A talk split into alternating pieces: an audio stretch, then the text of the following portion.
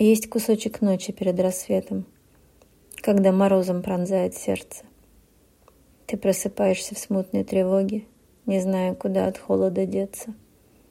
В голове тянутся вереницей мысли. Укутавшись в одеяло, долго лежишь. Мурашки бегут, до костей пробирает. Свернувшись в клубочек, тихонько дрожишь. Можно найти, чем еще укрыться или одеться, пытаясь спастись. Но ты продолжаешь лежать эмбрионом и вновь засыпая, до жути трястись.